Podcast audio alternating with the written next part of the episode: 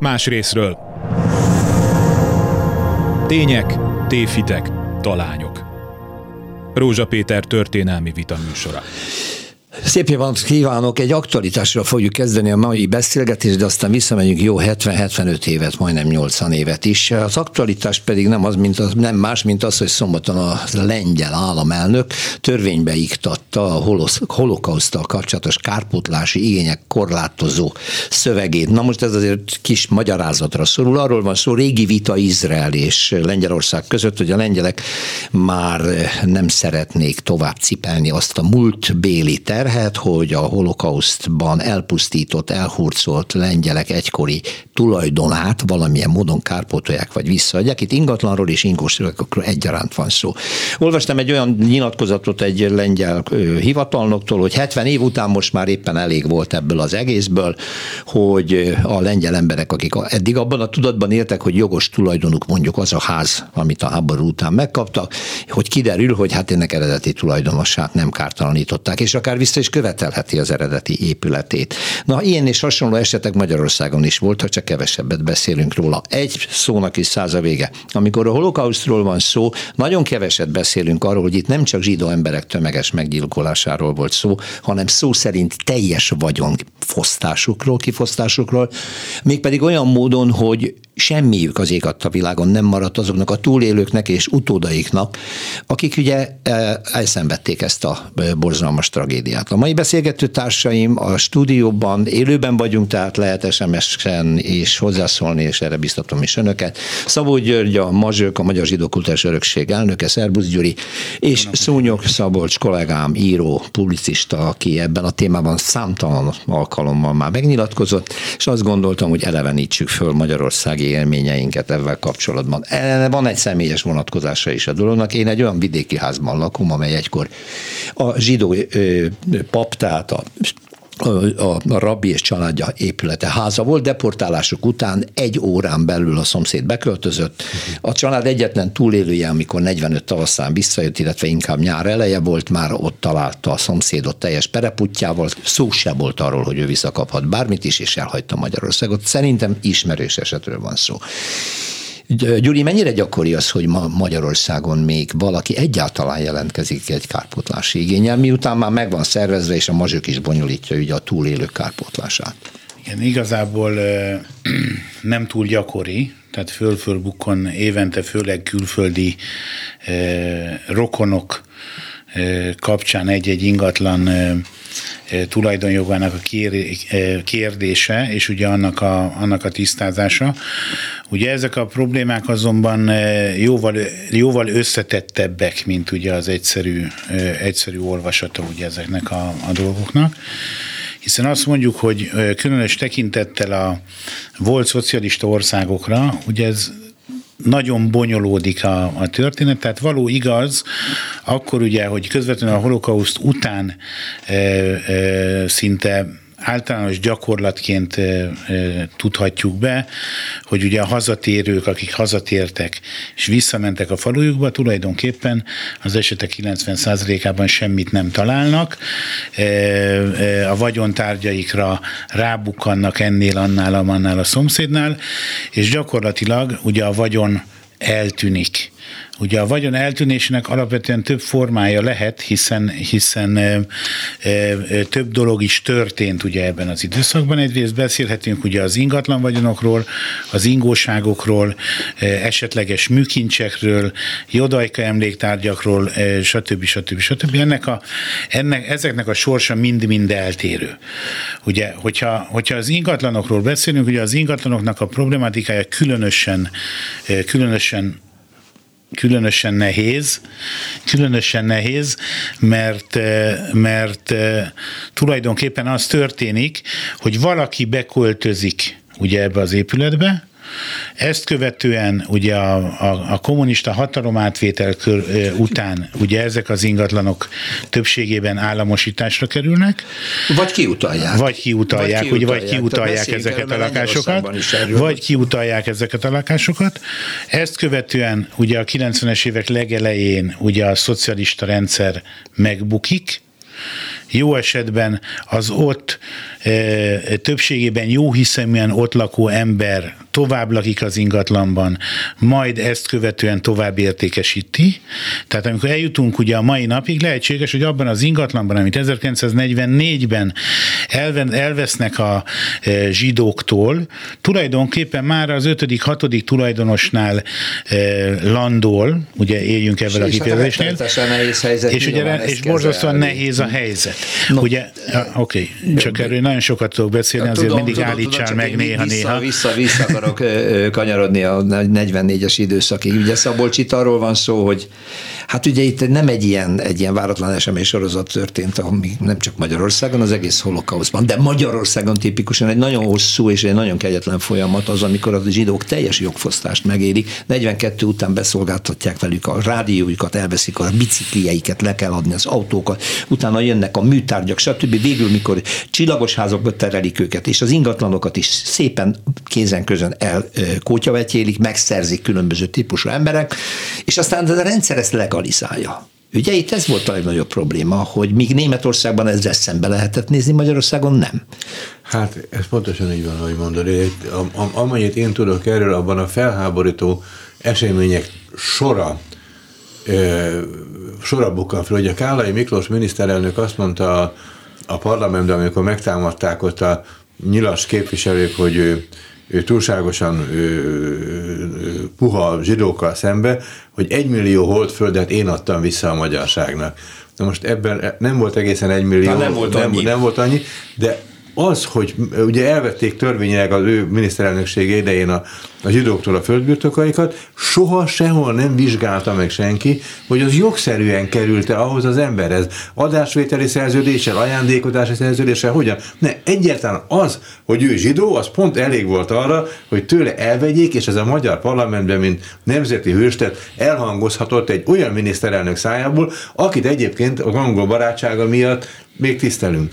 Vagy a másik, amire szeretnék egy két mondatot mondani, hogy ennek a folyamatnak van egy nagyon besötétedő íve.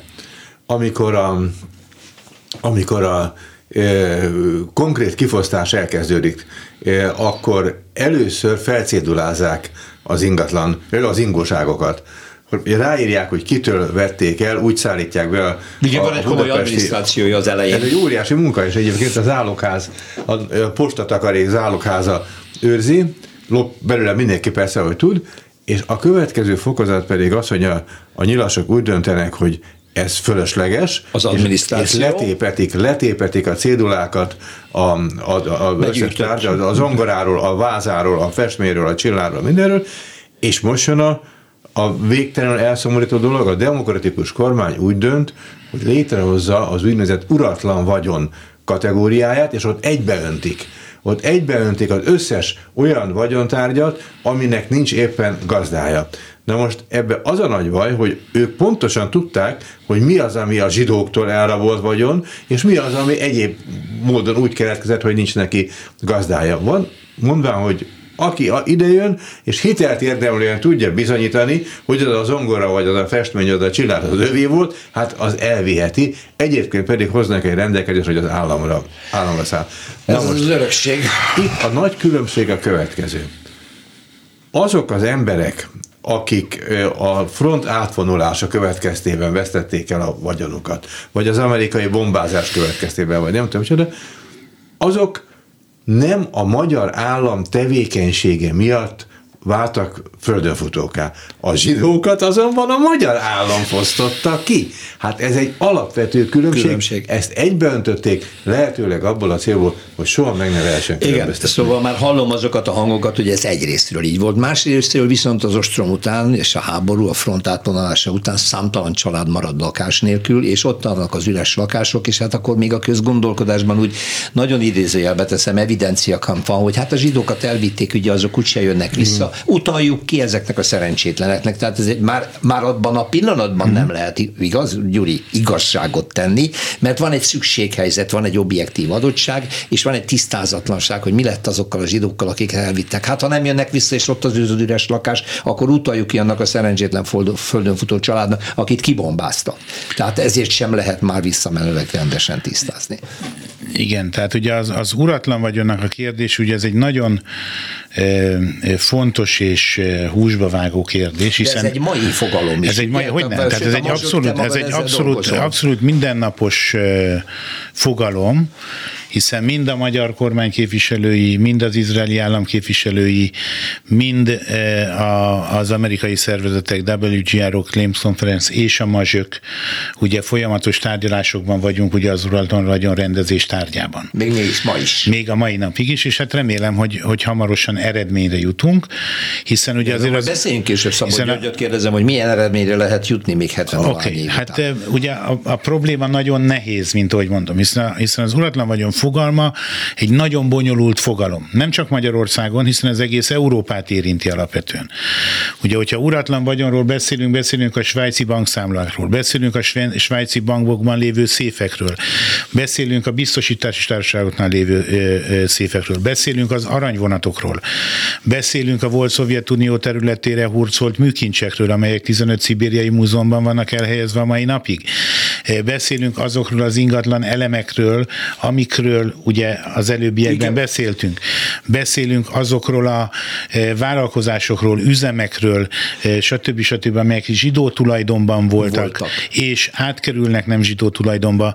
Ugye az egy magyarországi és, egyik... És ráadásul, bocsáss meg, hogy közbevágok, átkerülnek még a hortikorszakban ugye az árjásítás folyamán, és átkerülnek a, a, a, rendszer, a háború után a kommunista berendezkedéskor egyszerűen államosítás. Igen, de hogyha, hogyha egy kicsit maradunk, ugye még közvetlenül a második világháború idején, ugye, akkor, amikor a, a, a zsidó vállalkozók már sejtették, hogy valami történni fog, Ugye nagyon sok esetben a vállalkozásukat értékesítették egy nem zsidó személy számára, törvényes mhm. adásvételi szerződéssel, avval, hogy amikor majd véget ér a, a háború, majd visszakerül. Igen ám, csak közben a zsidó vállalkozát családásos együtt elvitték és meggyilkolták, nem jött vissza senki. Uh-huh. És itt jön egy, itt jön egy ugye érdekes van. jogi csavar, amikor ugye azt mondjuk, hogy ugye a jog ismeri a fenyegetés alatt kötött szerződésnek a fogalmát. Uh-huh. Ugye mi a probléma? Ugye a német jog alapján a fenyegetés alatt kötött szerződés fogalma alá tartozik a holokauszt is. Tehát a holokauszt ténye, ugye az Aha. fenyegetésnek minősül.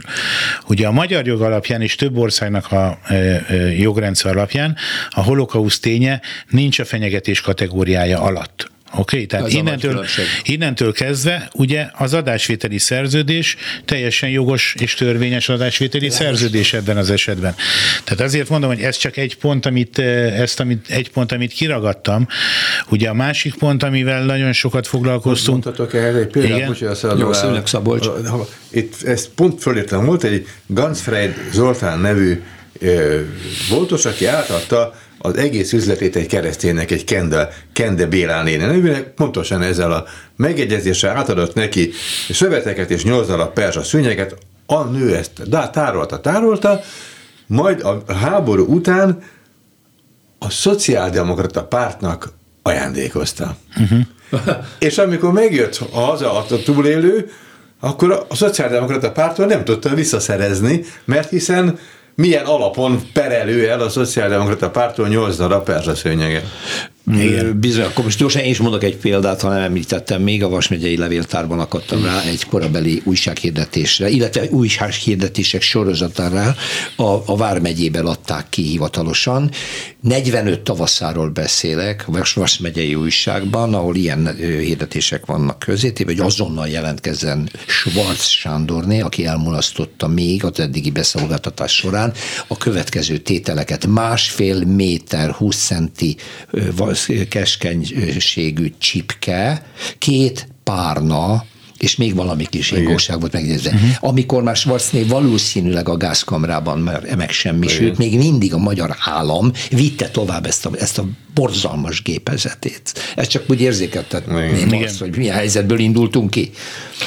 Igen, itt azért egy, egy, egy nagyon fontos dolgot figyelembe kell venni. Tehát, hogy akár így, akár nézzük a dolgot, ugye Magyarország, mint ország, Európában az első között van a, a kárpótlási rendezéseknek a, a kapcsán, főleg ugye az egyéni kárpótlások kapcsán, tehát a személyre szóló kárpótlások kapcsán.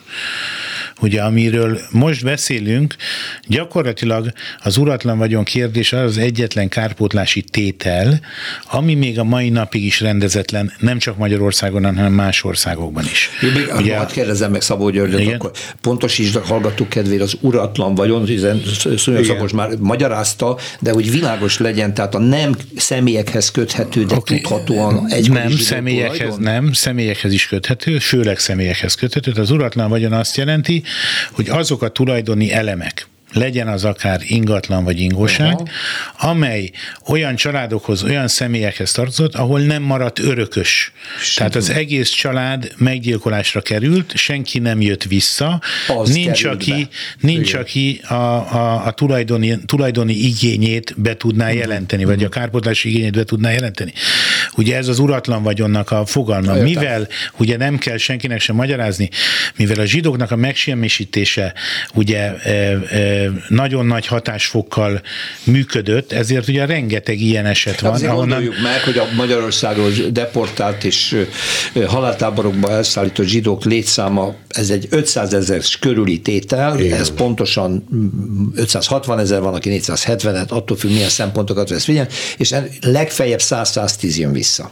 Tehát a kettő különbségében azoknak az embereknek, akikről Szabó György beszélt, ingósága, ingatlanja, az mind-mind bekerül ebbe az Hogyne. alapba. Akkor. Hogyne, és ide, bocsánat, hogy közül, ugye bekerülnek azok az önök, és ezt nem szabad elfelejteni, mert ugye erről, erről nagyon ritkán, ritkán beszélünk, hiszen sokkal egyszerűbb frázisokat pufogtatni, mint ugye a valós, valós problémáról beszélni. Ugye a valós problémák, azok ugye egyrészt az aranyvonatoknak a kérdése, tehát a külföldre rabolt e, vagyon. Zsidó vagyon, mellesleg nem csak a zsidó vagyon. Hát nagyon nem. Okay? Tehát, tehát ugye azt azért, Igen. ugye mindannyian ismeritek, ugye a Mravik János professzor úrnak a könyvét, nevét. László, igen. Ma, Mravik László. László, bocsánat, Lászlónak a, a, a könyvét, ugye, ami emlékeim szerint 60 ezer jodajka műtárról beszél. Hát ebben és ugye, volt minden, és ugye ennek, múzeumtól kezdve igen, a igen, és ennek, ennek a könyvnek, ennek a kiadványnak a töredéke a zsidó vagyon. Igen.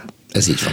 Óriási Tehát ugye e, e, nyilván, amikor arról beszélünk, hogy ha vizsgáljuk a, a, a, a problematikát, vizsgáljuk az aranyvonatokat, vizsgáljuk a volt Szovjetunió területére e, e, rabolt kincseknek az értékét, amit a mai napig is gyakorlatilag Mravik úrnak a könyvén kívül nem nagyon lehet e, másként dokumentálni, hogy ugye Rajtamás úr, ugye még annak idején, amikor parlamenti képviselő volt, interpellált egyszer ugye a szegedi aranyvonatnak a kérdésében, hogyha emlékeztek rá, Igen. amikor ugye a szállítólevél alapján 11 tonna jodajka műtárgy kerül kiküldésre Marseille-be, majd Marseille-ből visszajön a vonat, és a fogadó jegyzékben már csak 10 tonna beazonosíthatatlan Hatatlan. eredetű Igen. Eh, aranytárgy van, és azonnal a Nemzeti Bankban van fölküldve beolvasztásra.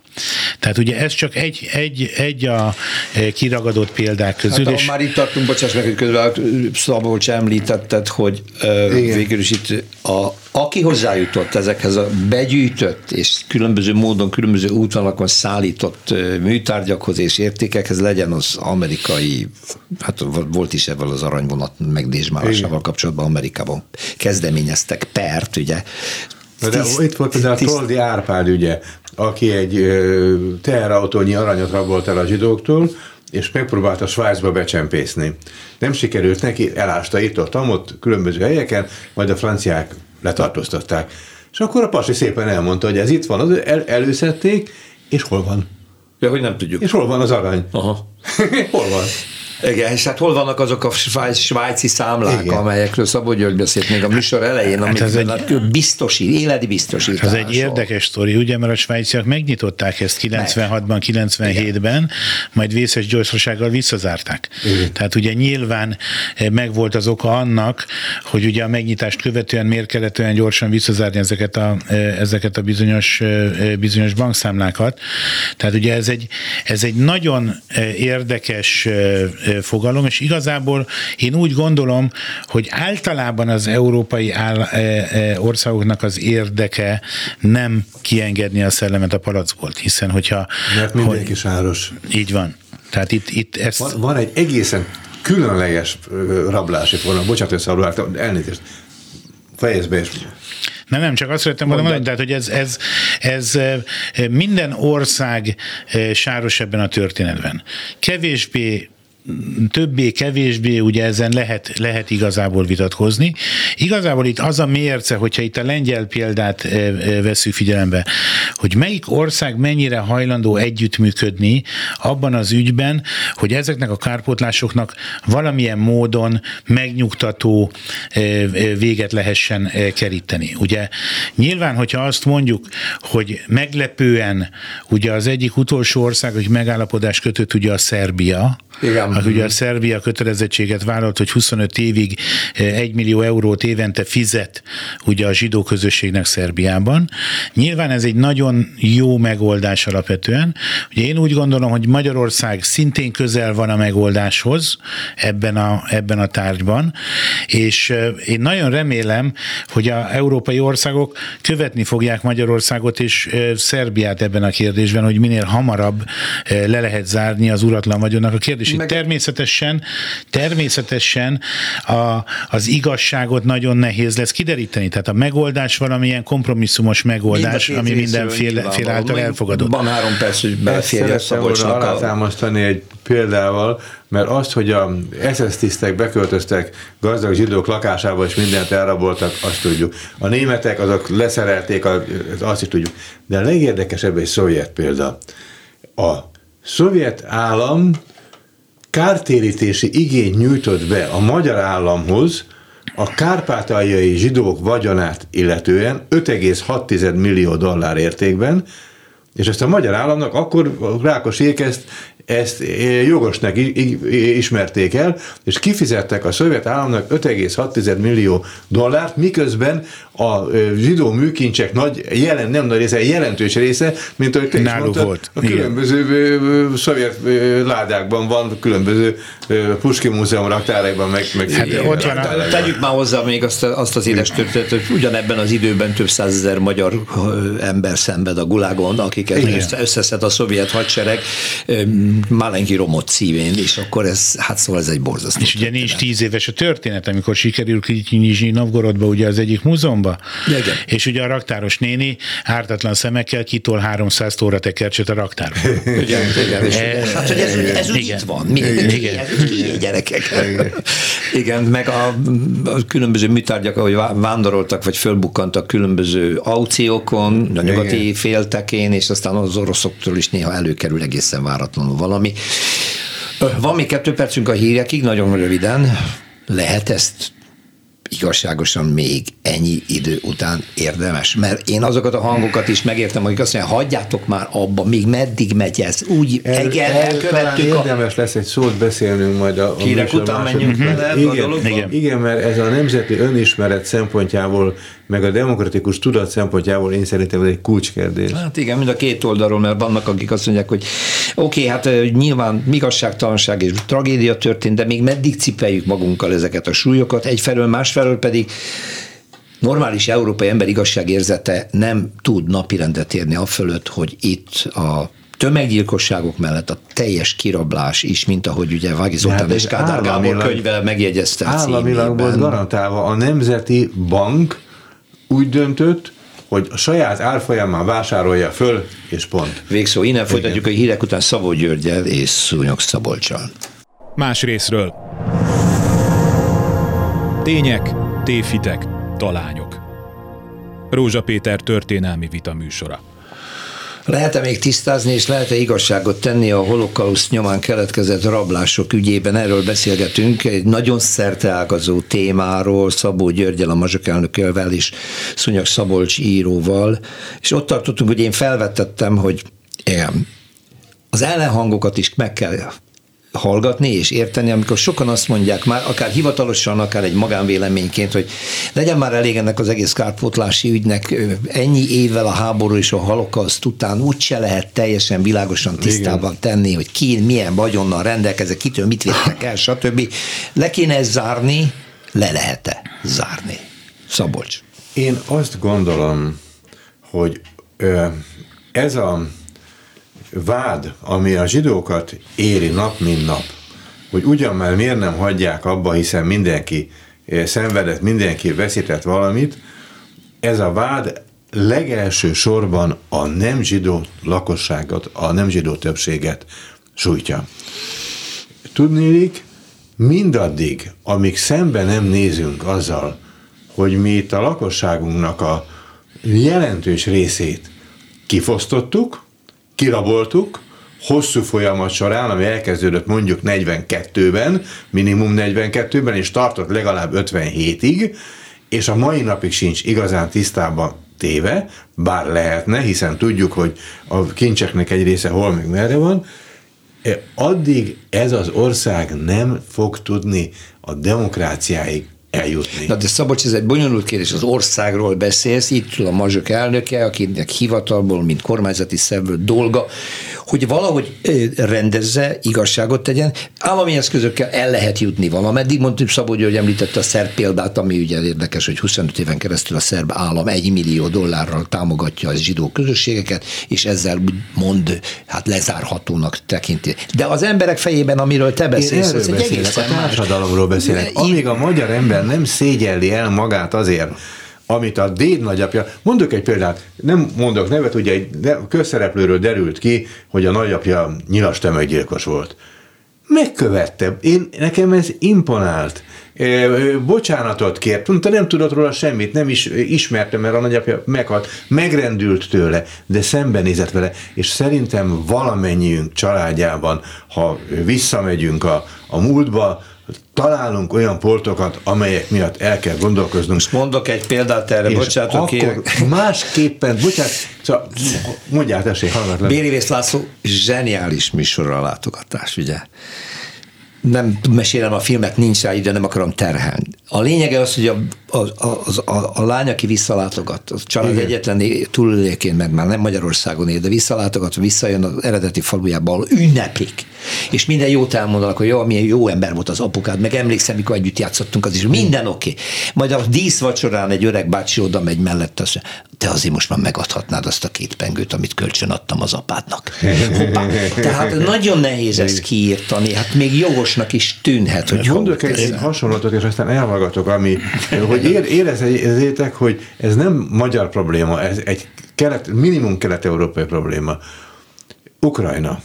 Én azt képzelem, hogy ugye addig soha nem fog tudni Ukrajna demokratikus országá válni, amíg minden ukrán város főterén ott áll egy szobor Bogdák Melnyiszkének szentelve. Nem tudja a közönség valószínűleg ki volt a Bogdák Melnyiszki, egy Hitler Adolf nagyságrendű, véreskező tömeggyilkos, aki egyébként az ukrán állam megalapítójaként van el, elkönyvelve. Amíg ezen ők túl nem lépnek, az életben nem fognak demokratikus országá válni, az ő érdekük.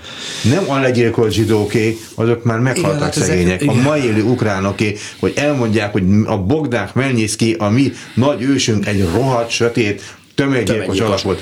Ez kellene nekünk Na de akkor, is. Bocsánat, akkor adom Szabó Györgynek a szót, de akkor mit tehetünk még, Tehát, hiszen egy másodperc, enged meg Győri, hogy felsoroljam azoknak a kutatóknak a nevét, akik nagyon komoly munkát végeztek Magyarországon már. Botos János, Vági Zoltán, Kádár Gábor, Igen. Páros, Ungvári Rudolf, hogy csak néhányat említse, vagy Török Ferenc filmje Szántóti Gábor novellájából az 1945, ami először mutatta meg ezt a drámát, hogy egyfelől ott itt maradt magyarok, akik, hát igen, az elhurcolt zsidóktól ezt, azt, azt elhoztak, stb. És amikor híre megy, hogy de most ha visszajönnek a zsidók, akkor na de ez már nekünk jár, mi is szenvedtünk eleget. Hang, hangzanak ezek a szerencsétlen érve. Mindenki egyformán szenved.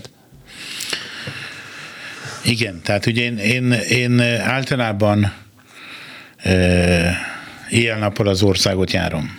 Ugye számos településen megfordulok, beszélek polgármesterekkel, beszélek lakasokkal, a zsidó temetők ügyében, a zsinagógák ügyében, stb. stb. stb. Én ugye optimista vagyok, hiszen én úgy gondolom, hogy azokkal az emberekkel, akikkel én találkozom, e, úgy gondolom, hogy a, a holokausztal kapcsolatos e, állásfoglalás az elmúlt e, évtizedben vagy évtizedekben megváltozott. Tehát valójában lehet tapasztalni egy olyan, olyan, olyan ö, ö, irányvonalat, amikor a települések segíteni akarnak, a települések meg akarnak emlékezni a zsidó áldozatokról, a települések emlékműveket kell, ö, akarnak állítani. Tegnap voltam Jelesű Jászapátiban, ahol ö, szeretnék a zsinagógát ö, ö, fölújítani, szeretnének méltó emlékhelyet állítani, a temetőt tökéletesen rendbe hozni. Tehát megvan egy akarat. Ez ennyire jellemző? Én úgy gondolom, hogy ma Magyarországon ez egy jellemző folyamat, a településeket tekintve jellemző folyamat, amikor ugye itt, itt mondhatnám már Martonvásártól szintén e, e, a temetőben fölelhető a zsinagógának a, a, a kőtáblái gyakorlatilag is most építünk egy emlékművet a polgármesteri hivatalral közösen, ahol a volt zsinagóga helyén egy emlékhelyen lesz kiállítva a kőtábla, hogy legalább ez megmaradt a, a, a Martonvásári Szabolcs jó hír. a zsidósággal kapcsolatban. Tehát... Egyszer vezettem egy vetékerőt a Bálint házban a zsidó kultúráról, és majdnem a Pannonhalmi apátság csapata nyerte meg, mert Pannonhalma is komolyan vette, hogy a zsidó kultúrát tisztelik. Tehát vannak ilyen példák. Tehát én, én, én, én azt, azt tudom mondani, és én úgy gondolom, hogy, hogy nem lesz népszerű a hallgatók körében, amit mondani, mondani fogok feltetően. Tehát én, én azt mondom, hogy nekünk is meg kell tanulni előbb-utóbb tovább lépni. Már a zsidóknak. Már a zsidóknak, így van. Tehát ugye nem szabad elfelejtenünk, soha nem szabad elfelejtenünk a holokausznak a e, e, borzalmait, soha nem szabad elfelejteni a holokausznak a sérelmeit, de meg kell tanulni tovább lépni, hiszen ugye az ortodox zsidóság mondja azt, hogy zsidóság Az élet. a zsidóság volt a holokauszt előtt is, volt a holokauszt közben is, még a haláltáborokban is, és ugye Hitler és társának legnagyobb csalódására 2021-ben is van zsidóság, nem hogy van zsidóság, van Izrael állama. Tehát ugye, e, és ugye Péter, neked is van egy fiad legalább, meg nekem is van egy lányom legalább, akik ugye ezen az úton mennek tovább alapvetően, amit, amit, amit Vagy ő, amit mondasz már abban a szempontból is, hogy ez egy, a fiatal zsidó generáció tagjainak szájából nem egyszer elhangzik, hogy mi, mi már nem a holokauszt alapján akarjuk identifikálni magunkat. Most már mi nem azért vagyunk zsidók, mert hogy a holokauszt gondolunk mi... reggeltől estig, hanem mert vállaljuk. Hanem az elmúlt 3333 év alapján identifikáljuk magunkat, hogyha a hallgatók nem tudják, ugye 3333 évvel ezelőtt kaptuk meg a Tórát a Sinály hegyen. Tehát ugye, de hogyha visszatérünk ugye a, a, a, az eredeti problémára, én úgy gondolom, hogy a társadalmi gondolkodásban van jelentős változás van. Azt gondolom, hogyha a kárpótlások témájára visszakanyarodunk, azt gondolom, hogy van akarat és van jelentős akarat ennek a problémának a megoldására. Nyilván az igények és az akaratok ugye eltérnek egymástól. Abban is egészen biztos, hogy a lengyel álláspont egy szélsőségesen e, e, drasztikus álláspont ebben a tekintetben, és elfogadhatatlan. Nem is értem. Tehát e, igen, teljesen egyetértek Mondom Péterre. Bocsáss meg, aki nem igen. hallotta a műsorunk elejét, hogy arról van szó, hogy Lengyelországban egyszerűen egy törvényt hoztak, amit most már az államelnök ki is hirdetett, amely lezárja a zsidók kárpotás lehetőségét. A zsidóktól elkobzott, elvett, ellopott, elorzott vagyonok után sem kárpótlás nem igényhető, sem az eredeti vagyontárgy vagy ingatlan már nem igényelhető vissza. Izrael ezt nagyon zokon vette, ez volt az apropója annak, hogy erről ma beszélgettünk ebben a mai műsorban. Igen, tehát itt, itt, De én külön választanám, bocsáss meg, Gyuri, a két dolgot. Tehát azt mondja, hogy van egyszer, van egyszer az a tényleges dolog, hogy életeket vettek el, és vagyontárgyakat vettek el, és a kettő együtt történelmet igyekeztek kiirtani, amikor a zsidóság felszámolását célul tűzte a náci vezetés a kollaborásaival együtt. Ez az egyik dolog. A másik dolog zsidónak lenni. Függetlenül a vagy, vagyoni múlttól.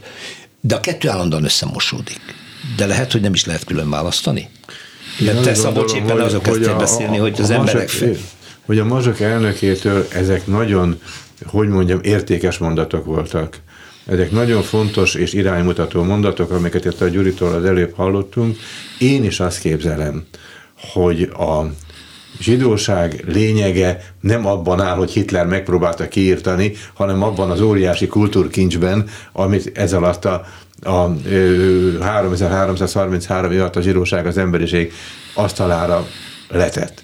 Én a másik oldalról mondtam, én azt mondom, hogy a magyar köztudat szempontjából nélkülözhetetlen a szembenézés. A, olyan például, amiről beszéltél, hogy a faluban megpróbálnak, mi is ugye a mazsikébe, a üres padok programmal, meg egyéb programokkal igyekszünk az iskolába bevinni, és a gyerekeknek megmutatni. Csináltunk közös hanukákat, közös purimukat, ahol, ahol döbbenten látták a gyerekek, hogy jé, ide igazi zsidó fiúk, meg zsidó lányok jönnek be, és nincs három fülük, és nem lesz semmi baj, hogy ott a pörgetjük. Szóval ezek, ezek pozitív dolgok. Én nagyon remélem, hogy neked igazad van, én egy pici szorongással tekintek erre a történetre. Már hogy Szabolcs hogy azt mondta néhány perccel ezelőtt, hogy ő Igen. tapasztal egy változást az ország különböző települését járva, hogy ma már nem ellenségesen állnak a zsidókhoz, hanem az emlék megőrzését fontos. Szabolcsot megerősítő, hogy a szorongás mindig lesz bennünk. Ugye e, óhatatlanul, bennem is szorongás van, benne mindenkiben szorongás van, mert ugye a múlt kísért minket, ugye, de ugye azt szoktuk mondani, hogy beszéltünk nem olyan régen, ugye, ugye Tisábá, Váfó 9. a szentélyek elpusztásakor. Ugye nagyon kevesen tudják, a második szentély elpusztulásakor kettő és fél millió zsidót gyilkoltak meg a rómaiak Jeruzsálemben. Igen.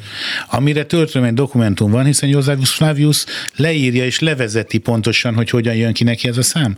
És ugye a második szentély elpusztulása több mint 2000 évvel ezelőtt, ezelőtt volt, volt, és a... 2000 éven keresztül minden évben emlékezünk rá, és a földön ülünk, és gyászolunk, és sírunk. És nem is beszélve a eh, szám, amit most idézte Josephus Flavius-tól, az akkor érthető, ha gond, végig gondoljuk, hogy mennyi lehetett az összlétszám még a zsidóságnak, néhány millió. Így van. Tehát, tehát eh, Nem borzasztó sok. tragédia, és 2000 éve emlékezzünk rá. A holokausztra Persze, hogyha a messiás megjön holnap után, nem, nem lesz szükség rá, hogy olyan sokáig e, e, emlékezzünk rá, és ugye hát vallásos zsidók vagyunk mindannyian, ugye, hiszen azt szoktuk mondani, hogy nincs vallástalan zsidó gyakorlatilag. Tehát ugye ebben az esetben, tehát nyilván a holokauszt emlékezete ott marad, és ott kell, hogy maradjon. Igen, viszont van egy több hallgatói hozzászólás van, most már megpróbálom majd mm. néha belopni, de az egyik pont ide tartozik, amit most Szabó hogy is fejtegetett, hogy nagyon nehéz ez a kérdés. Azt írja az egyik hallgató, teljesen értem, másrésztről neki van igaz. 79-es születésű vagyok. Miért képzelitek, hogy én felelős vagyok bármiért, ami történt? Hát hogyan lehet ezt a kollektív felelősséget tovább cipelni? Nem lehet, nem szabad. Nem mondjuk, hogy felelős. Azt mondjuk, hogy jobb ember leszel, hogyha szembenézel azzal a múltal, ami mindannyiunkat terhel. De őt nem terhel. Igen, de én úgy gondolom, hogy ezek a fiatalok, mint a 79 év, 79 év születésű barátunk, ő ismeri a történelmet, tudja, hogy mi történt, eh, nem hát, érez, ha tudja. ha tudja, nem érez felelősséget, érzi a dolognak a súlyát, én úgy gondolom, tehát a társadalomnak a jó része, főleg a fiatalabb generációk eh, érzik eh, a felelősséget, és többek egyre inkább tisztában vannak a zsidósággal történt tragédiával.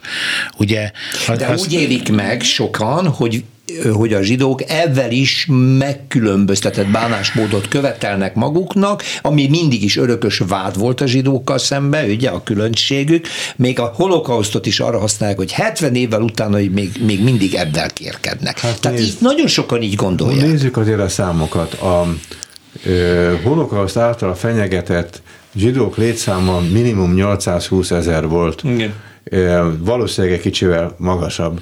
Hogy ma mennyi zsidó él Magyarországon, azt ugye nem lehet tudni. A, volt nem régen a Kovács professzornak egy felmérés, ami azt mondja, hogy körülbelül 80 ezer. Tehát egy tizednyi. Egy tizednyi. És ez az egy tizednyi zsidó nem kér semmi nagy dolgot vissza. Nem kéri vissza a 800 ezernek a vagyonát, hanem azt kéri, hogy igenis vegye tudomásul Magyarország, hogy minket kiraboltak, meggyilkoltak, még a hal- halott mi voltunk, és, kifosztottak. De, de én... Nézzen ezzel szembe az ország azért, hogy demokratikus és jobb ország lesz. Én, én úgy gondolom, hogy ebben a ö, politikai értelemben Magyarország a szembenézéssel, a szembenézését deklarálta jó párszor. E, a, a, a politik, van egy politikai szembenézés, amikor Magyarország többször elismerte a, a, a felelősségét, a hibáját, a, a hát kollaborálását, egyfelől, stb. Egyfelől, egyfelől igen. másfelől pedig pont a kormányzat mondta ki, hogy 44 után nem terheli Magyarországot semmilyen felelősség, mert a német megszállás és az azt követő Oké, okay, de mindennek, ellen, mindennek ellenére ugye megtörténnek, megtörténnek hát, és megtörténtek azok a kárpotlások, aminek meg kellett, meg kellett, meg kellett történnie. Itt ugye az a, az, a, az a valós kérdés, hogy a többségi társadalom mit gondol, és mi mit gondolunk. Így van. Ugye ez, én úgy gondolom, hogy mi mit, mi mit gondolunk. Mi van, hogyha azt mondanánk, hogy lenne, lenne, hogyha lenne 80 ezer öntudatos zsidó Magyarországon, sajnos mindannyian tudjuk, hogy nem, hiszen ennek a 80 ezer hát embernek a 70 százaléka nem is tudja, hogy zsidó, hiszen el, el, vagy eltitkolták, tudja, nem vagy nem foglalkozik meg. vele. E, azt, hogy a többségi társadalom mit gondol, ugye ahhoz, hogy a zsidókkal kapcsolatos előítéletek évezredesek, e, stb. stb. stb. mert mi vagyunk a kiválasztott nép, hát mert stb. stb. Annak ellenére mantrázzák ezt a többségi társadalmat, hogy nem tudják, hogy mi áll emögött. E, ebben a speciális kérdésben, amiről mi, mi most beszélünk, ez nem csak magyarországi sajátosság, hogy vajon mondjuk a német fiatalabb generációk hogy néztek szembe, vagy nem, vagy a lengyelek hogy néztek vele szembe. Hát Én úgy gondolom, hogy a, a magyar többségi társadalom, a magyar fiatalság, e, a magyar fiatal generáció e, szembe tud ebben nézni, és, és lehet, hogy én vagyok túl idealista, de én úgy gondolom, hogy szembe tudom nézni, hiszen én amikor pénteken este kaftánban, nagykalapban, eh, eh, gárterrel a derekamon megyek a zsinagógába, a, a fiatalabb generációtól is pozitív feedbacket kapok a, a, az esetek hmm. túlnyomó többségében, amit sajnos Európa más országairól nem feltétlenül lehet, eh, lehet Tehát elmondani. Ebből jól állom. Uh, Oké, okay, akkor vissza kell nyúlnom az alapkérdéshez, hogy a deportált, megsemmisített zsidó emberek vagyonával ugye a egymás követő különböző rendszerek és kormányok egyként bántak, ennek se kárpotlási lehetőségét nem adták meg, se, se a zsidó közösségek nem kapták vissza a kommunista időszakban, pedig kaptak kárpotlást Németországtól, államilag lenyelték a pénzt, stb. stb. Erről már És ment a harmadik világban ugye a zsidó kárpotlás gyakorlatilag. Ugye a mm, harmadik világban lévő országok kapták meg azokat a kárpotlási pénzeket, amit, a, amit a, a, a, a magyar aranyvonatot sem nekünk adták vissza, hanem, vagy ahogy említetted az előbb, vagy nem is tudom, talán Gyuri említette, hogy amikor a, a Magyar Nemzeti Bankhoz kerültek e, a zsidó értéktárgyak és e, valuták, akkor a Magyar Nemzeti Bank hozott egy olyan törvényt, hogy a saját maga által megállapított árfolyamon neki ezeket van fölvásárolni, majd az értékesebbeket Amsterdamban e, a gyémántősdén eladni, a kevésbé értékeseket pedig az óra és ékszervállalaton keresztül itt azonnal világsebesen érvényesíteni. Ez a szabadrablás klasszikus esete, amit a Magyar Nemzeti Bank követett el. Hát ezekről beszélek, amikor ha, a szembenézést Ha mondom. jól emlékszem, Botos János, aki szinte egy könyvelő precizitásával Igen. fölmérte az elrabolt zsidó családoktól elrabolt vagyont a ceruzától a gyárig. Igen. Ő azt írja könyvében, Javiski Szabolcsa rosszul emlékszem, hogy az összértéke az elkobzsolt vagyonnak Magyarország mai egyéves teljes költségvetésével egyenlő. Ezt, ezt mondta elnök úr is, igen. De tényleg az elején De, de hát ugye azt, azt, azt lehet mondani ezzel kapcsolatban, tehát hogy mi a, mi a megoldás gyakorlatilag. Én úgy gondolom. Tehát nyilván, mivel e, e, 2021-ben kell, vagy 22-ben kell ezzel e, megoldást prezentálni, én ugye hosszú ideje e, támogatnám, vagy támogatom egy szerbiai, e, a szerbiai megállapodásos hasonló megállapodást, ami ugye arról szólna, egy többoldali megállapodás keretében, hogy ugye az uratlan vagyon kárpótlás befejezéseként gyakorlatilag a magyar zsidóság jelesül mondjuk a mazsök, ugye kap x évig y pénzösszeget azért, hogy a magyar zsidó civil, kulturális, egyházi életet tudja tovább fenntartani, hiszen támogatni, hiszen ma is azt azt mondjuk, hogy tulajdonképpen a Masuk az egyetlen olyan szervezet, aki a, a, aki a, a magyar civil, magyar zsidó civil életet támogatni tudja, és bármennyi pénzt osztunk ki, soha nem elég gyakorlatilag.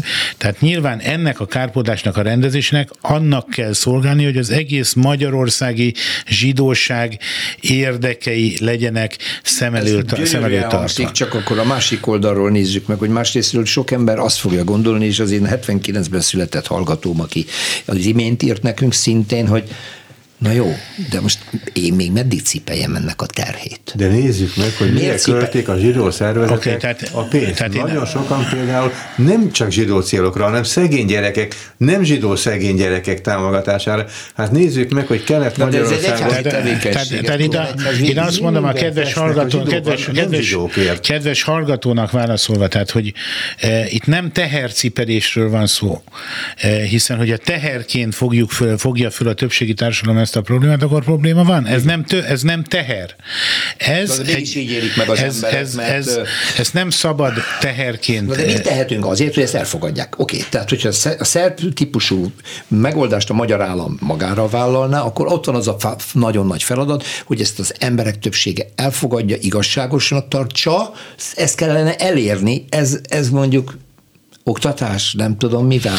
Az ugye azért az, az illúzió, hogyha azt mondjuk, hogy az emberek, eh, tehát a teljes magyar társadalom, vagy bármelyik európai társadalom ezt el fogja fogadni, vagy el tudja fogadni. Sajnos nem. Igen.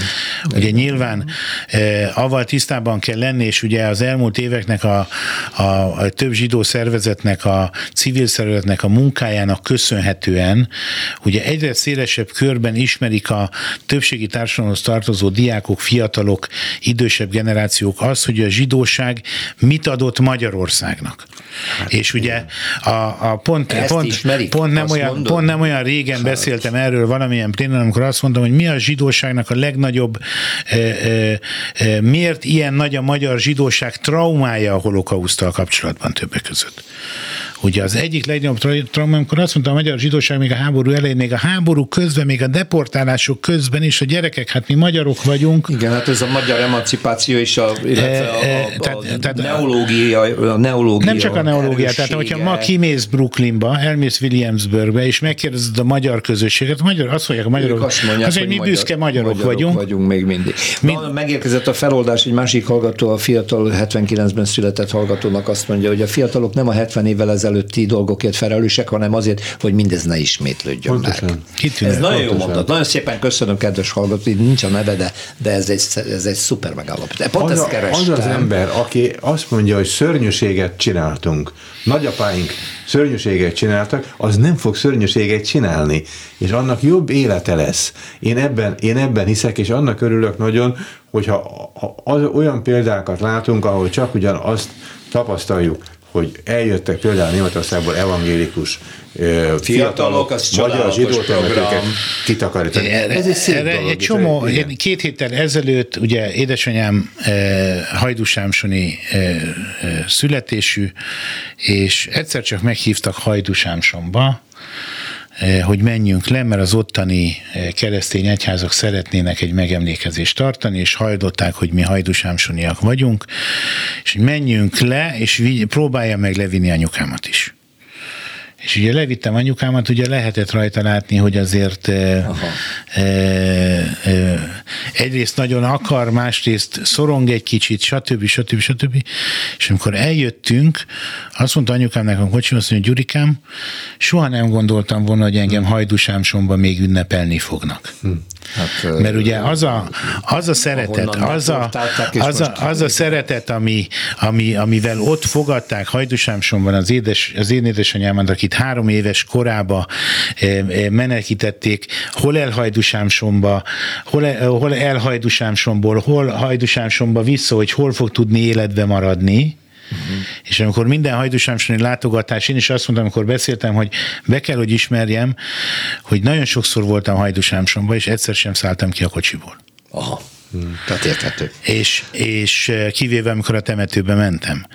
És amikor anyukám azt mondta nekem, és amikor ott szembesültem vele, hogy az a település, amikor tudom, hogy az őseim onnan származnak, és mégse örömmel mentél vissza soha, és leviszed az anyukádat 71 néhány év múlva, és úgy jön el anyukád 79, 79 évesen Hajdusámsomból, hogy Gyurikám soha nem gondoltam volna, hogy Hajdusámsomba engem ünnepelni fognak, akkor úgy gondolom, hogy ez egy nagyon nagy előrelépés e, e, e, minden tekintetben. Én nagyon hiszek a pozitív példák nevelő erejébe.